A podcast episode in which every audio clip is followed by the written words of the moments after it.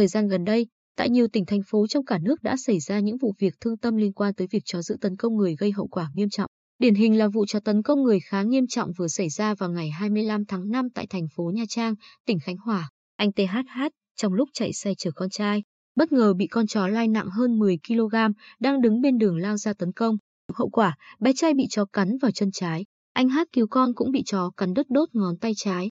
Hay như, vụ chó tấn công người đặc biệt nghiêm trọng tại tỉnh Long An, xảy ra tối 20 tháng 5, con chó Pitbull đã tấn công làm một người đàn ông gây tử vong. Người chủ và can ngăn cũng bị chó cắn trọng thương. Chủ chó đang bị xem xét khởi tố về hành vi vô ý làm chết người. Những vụ việc nêu trên một lần nữa cảnh báo về tình trạng chó thả rông, không đeo dọ mõm trên đường phố như hiện nay.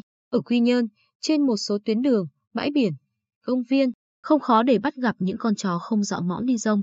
Thậm chí có những con còn bất thình lình băng qua đường, khiến không ít người lo ngại. Đơn cử, vào khoảng 18 giờ ngày 28 tháng 5, nhiều người tham gia giao thông trên đường dân sinh tại khu dân cư thuộc khu vực 4 và 5, phường Nhân Phú, một phen hú vía, khi thấy một con chó béc dê không đeo dọ mõm, ngồi trên đường. Khi có người đi xe máy, xe đạp chạy ngang qua, con chó này nhe hàm răng dữ tợn, sủa liên hồi và rượt đuổi người đi đường một đoạn khá xa. Nguy hiểm hơn, tại khu vực này có rất đông trẻ nhỏ. Để hạn chế những mối nguy hiểm từ việc nuôi chó thả rông và nâng cao ý thức trách nhiệm của cộng đồng, Chính phủ đã ban hành Nghị định số 90 năm 2017 quy định xử phạt hành chính trong lĩnh vực thú y. Nhưng, không đeo dọ mõm cho chó, không có người dắt khi đưa chó ra nơi công cộng, không tiêm phòng dại cho chó mèo sẽ bị phạt tiền từ 600 đến 800 nghìn đồng. Tiêu hủy chó, mèo thả rông sau 72 giờ nếu chủ không đến nhận. Chủ tịch Ủy ban Nhân dân cấp xã, phường có thẩm quyền xử phạt đối với hành vi chủ nuôi không dọ mõm hoặc không tiêm phòng bệnh dại cho chó. Thế nhưng hiện nay, tình trạng nuôi chó thả rông, không đeo dọ mõm còn nhiều.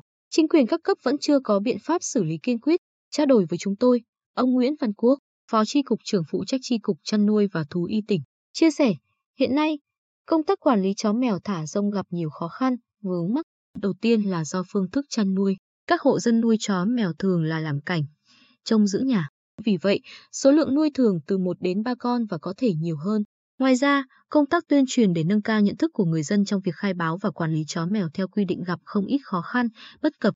Trong quá trình nuôi, người dân chưa có ý thức đăng ký nuôi chó, số chó nuôi nhiều nhưng đăng ký ít.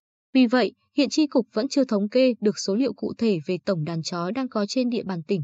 Cũng theo ông Quốc, Bộ Nông nghiệp và Phát triển Nông thôn vừa có chỉ thị số 2894 ngày 18 tháng 5 năm 2021 về việc tập trung triển khai quyết liệt, đồng bộ các giải pháp phòng, chống bệnh dại ở động vật.